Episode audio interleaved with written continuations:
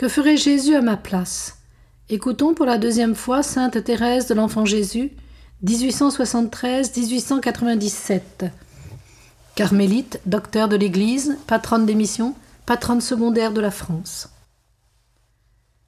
Un extrait de sa poésie Mon ciel ici-bas. Ta face est ma seule richesse, je ne demande rien de plus.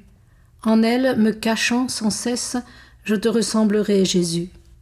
Laisse en moi la divine empreinte de tes traits remplis de douceur, et bientôt je deviendrai sainte, vers toi j'attirerai les cœurs. Extrait de sa poésie Mon ciel à moi.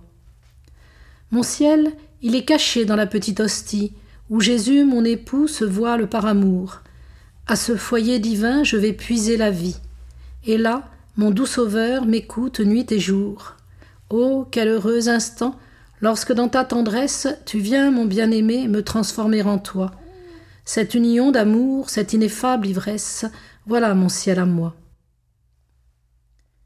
Extrait de sa poésie Le cantique de Sœur Marie de la Trinité. Dans ton amour, t'exilant sur la terre, divin Jésus, tu t'immolas pour moi.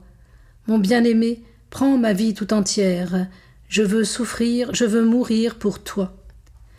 Seigneur, tu nous l'as dit toi-même, l'on ne peut rien faire de plus que de mourir pour ceux qu'on aime, et mon amour suprême, c'est toi, Jésus.